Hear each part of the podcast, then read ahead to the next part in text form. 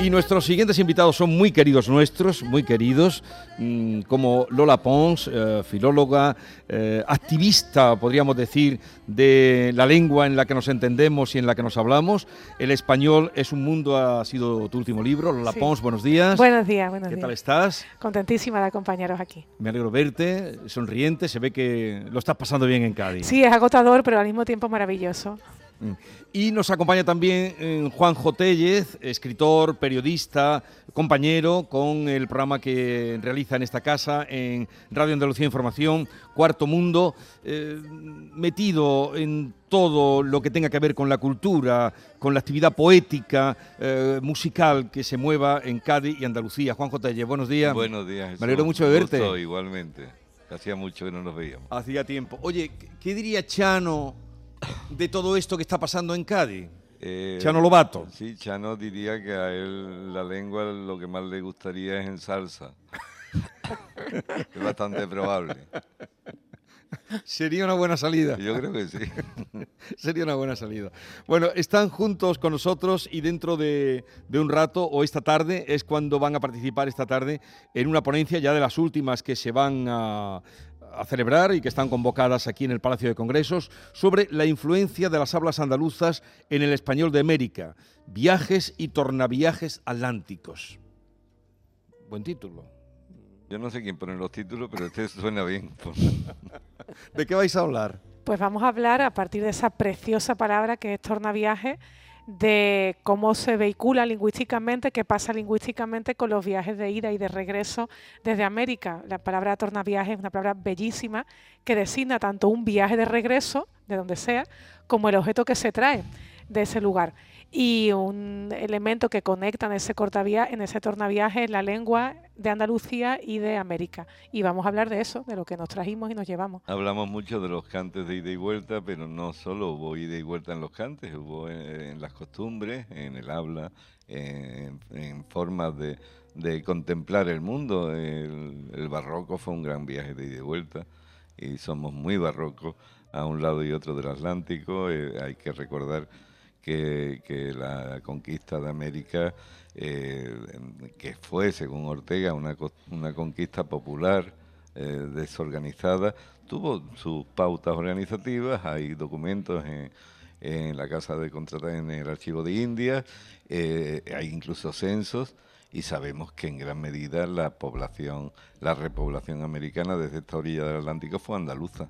Eh, algo de Andalucía llevaron del habla andaluza de aquel momento, de las costumbres, de, de las modas, y algo de América trajeron los que regresaron, que también hay censos sobre ese, ese fenómeno, el retorno de, de aquellos indianos que no solo eran los ricos indianos que, que nos relata Benito Pérez Gardós, sino también gente que, que se murió de hambre aquí y se siguió muriendo de hambre al otro lado del mar. Sí, sí, no, no- no todos triunfaron, No los que todos triunfaron hicieron las famosas casas, las casas del indiano, tanto aquí como por, por Cataluña, que también eh, estaba siempre en los pueblos la casa del indiano, ¿no?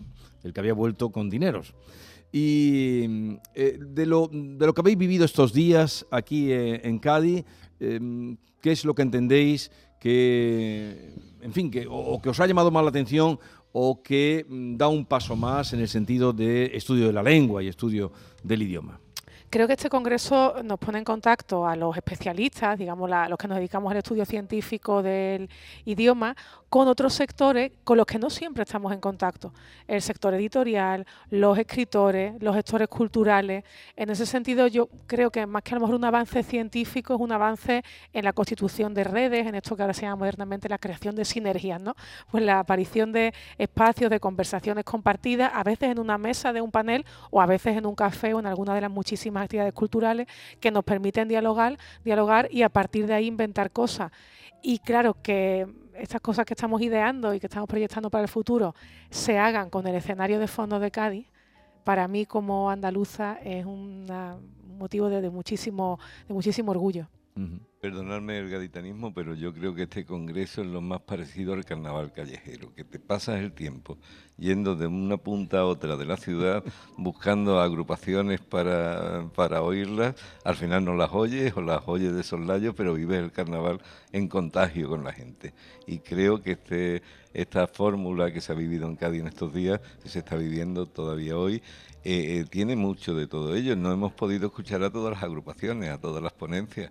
Hemos podido ir a los que a lo que hemos podido ir, pero el contacto vivo con, eh, como ha dicho Lola, con escritores, con filólogos, con académicos, con artistas, con editores en la calle ha sido formidable. Y, mm, creo que el, mayor, la mayor congresista ha sido la ciudad de Cádiz.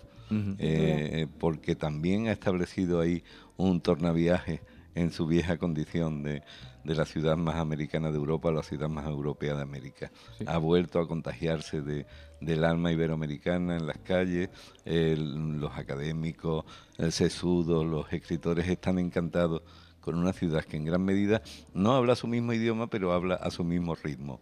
Eh, tiene una, eh, una atmósfera eh, que a ellos y a ella les resulta familiar. Y eso creo que es una formidable operación de imagen para Cádiz y para Andalucía. Lola y, Juanjo están muy acostumbrados a saltar el charco habéis ido muchas veces a América. Bueno, tú hiciste un, documental precioso buscando Cádiz, ¿no? Distintos La vuelta a Cádiz en 80 Mundo. En 80 Mundo, exactamente. Es decir, y Lola viaja muchísimo también a universidades hispanoamericanas. Eh, esa emoción que se tiene cuando uno recorre miles de kilómetros en un avión, y se encuentra con que nos entendemos en la misma lengua, la primera vez que se salta el charco es como impresiona, ¿verdad? Porque dice, Dios mío, he viajado, recorrido medio mundo y llego y me entienden. Eh, es, es, una emoción eso, porque el lenguaje es una emoción también. Es una emoción que, que, yo vivo no tanto como filóloga, sino como un hablante más. O sea, recuerdo en un sitio de Nueva York un padre riñendo a una niña y le soltó a la niña, que secretito en reuniones es una falta de educación. lo que te dice tu madre. Lo, que, diría aquí cualquiera en un colegio. Y si recuerdo la sensación, todavía se me están deslizando los vellos, la sensación de decir, esta gente son como yo y piensan como yo y se han criado como yo y tienen los mismos estándares que yo. Y eso, en un congreso como este, más allá de la emoción, también es una oportunidad para la creación de redes culturales.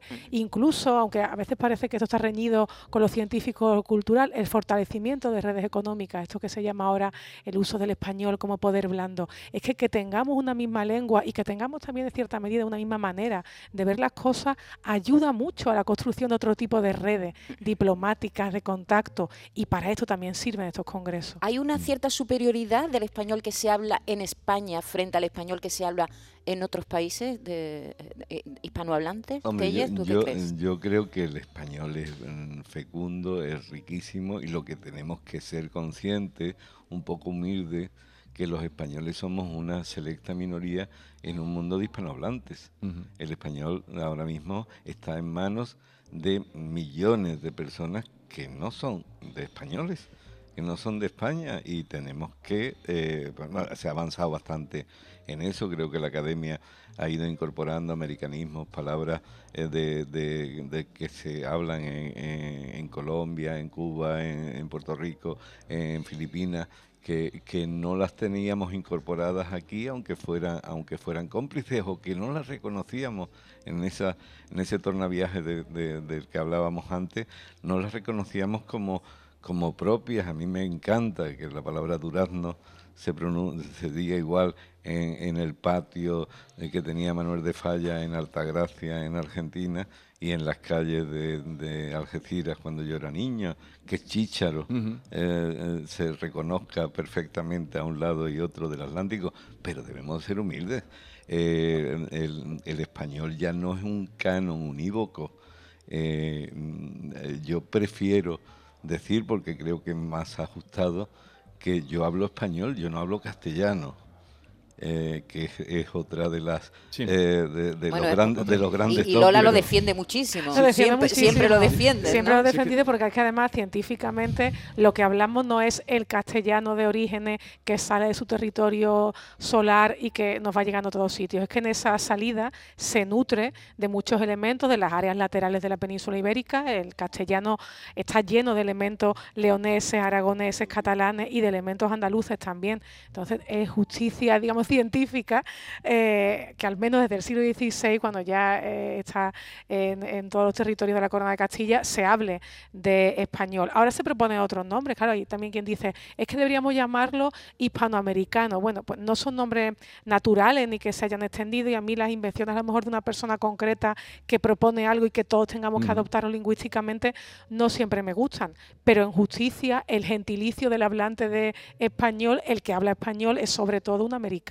más que un español. Es igual, el portugués en Brasil es portugués, eh, se entienden en portugués. Y el español lo que pasa es que aquí hubo cierto, por no mm, ofender a según qué comunidades, eh, fue por lo que empezó a utilizarse castellano eh, frente a, a, Cataluña, que decían, el catalán también es español. Mm, quien quiera ofenderse se va a ofender siempre.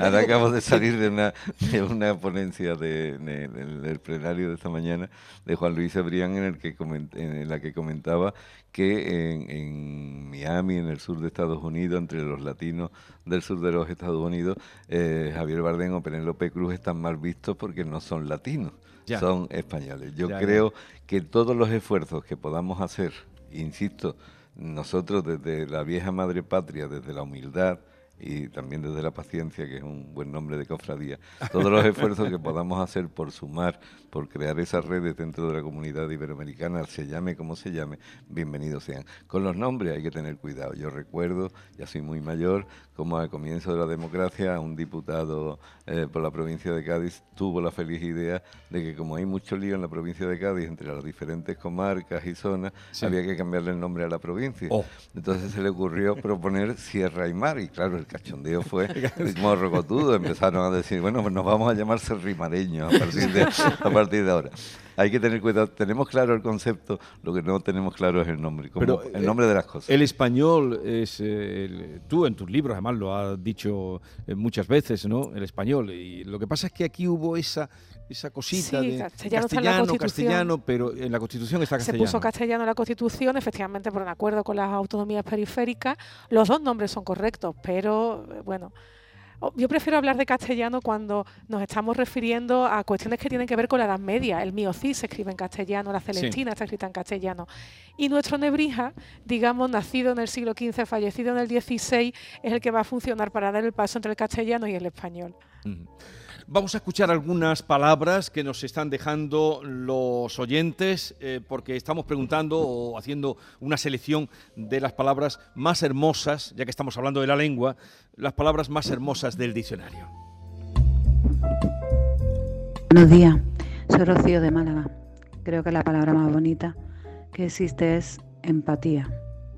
No hay nada como ponerse en el lugar de los demás. Gracias, buen día. Buenos días, pues a mí la palabra que me gusta es dama juana. Creo que es una palabra preciosa. Bueno, un abrazo para todos y felicidades por el programa. Buenos días, Jesús y equipo. Mm, para mí la palabra, bueno, hay un montón de palabras que me, pero la, la que es libertad, que engloba muchas cosas. Y luego deciros también que yo soy una sevillana, pero aficionada al carnaval, pues gracias a Canal Sur, de los 90. Y que gracias a ello me, hizo buscar el, libro El habla de Cádiz, de Payán, para enterarme mejor y eso. Y, la, y me llevo toda desde esta semana acordando de la palabra cambembo.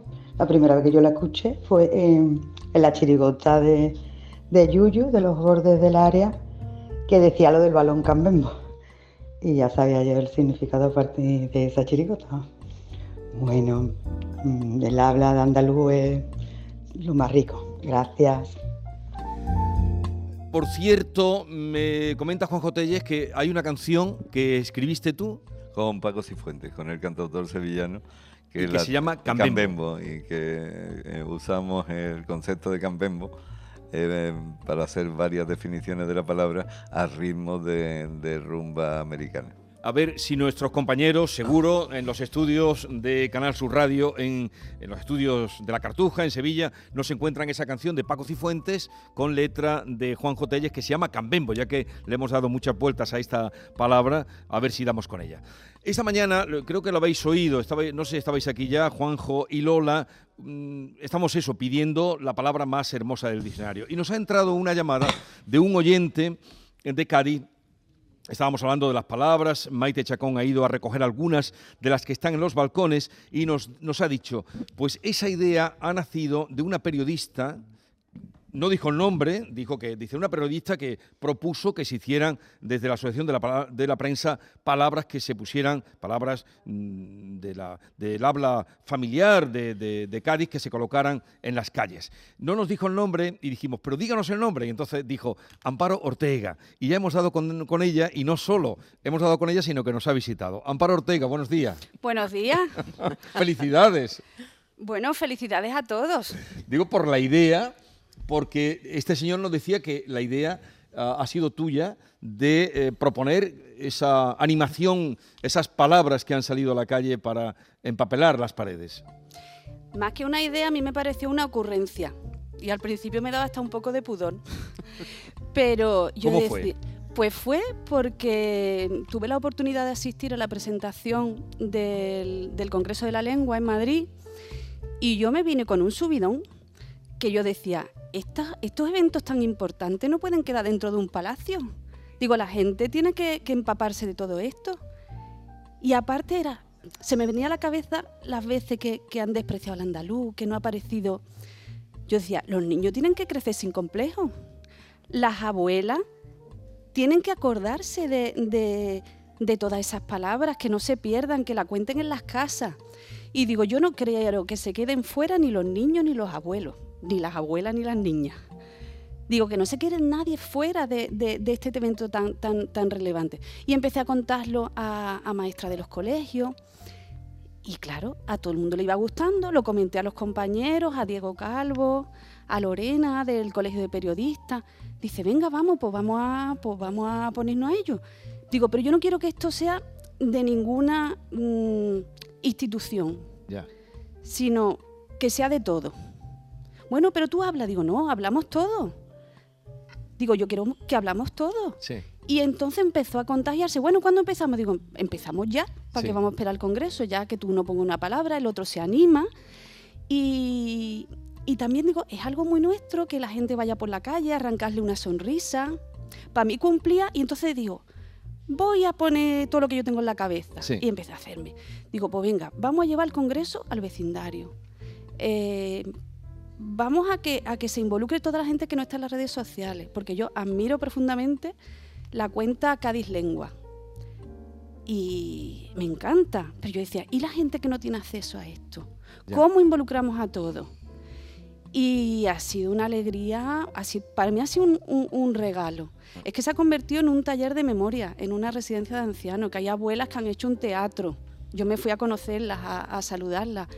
Y, los niños, ¿no? Y los, participado, los y los niños, pero además los niños y la familia, porque a mí lo que me gustaba es que se hablara en el colegio, pero que después se trasladara a las casas y uno decía, mira, pues a mí esta es la que me da más coraje. Pues a mí esta me recuerda a mi abuela. Y la gente se ha volcado de una manera. Eh, yo he visto la palabra refino hecha pues con, todas las cositas que tú compras en la mercería. La I es un botón, el punto de la I es un botón. La F está hecha, que claro, cuando una mm, empieza ya a no ver bien de lejos, cuando te acerca digo, anda, pero si la F está hecha con alfileres. La I está hecha con una bobina de hilo. Eh, eh, han recortado como si fuera un encajito. O sea, una cosa maravillosa. Pues desde luego una idea que nos ha parecido eh, estupenda, que ha involucrado a, toda la ciudad, a todas las edades, que ha nacido de, pues eso, de, la vecindad del pueblo. Esto en fino la gente diría mm, vamos a involucrar a la sociedad civil.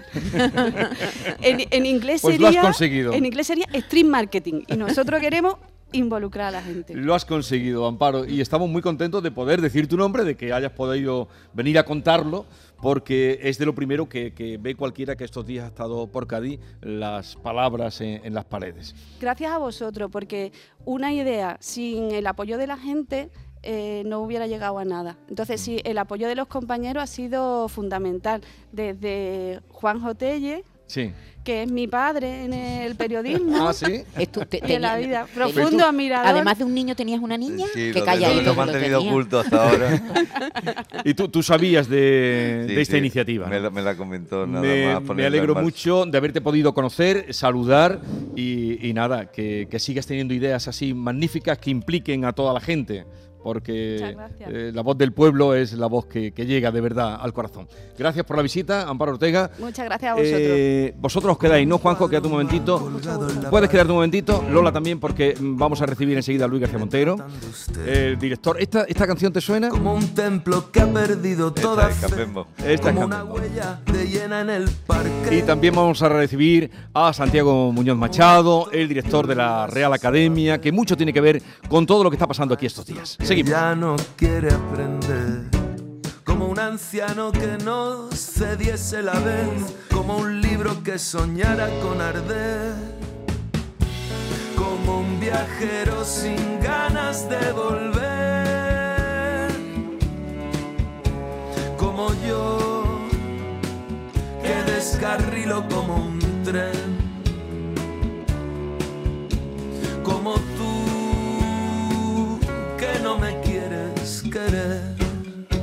Esta es La Mañana de Andalucía con Jesús Vigorra, Canal Sur Radio.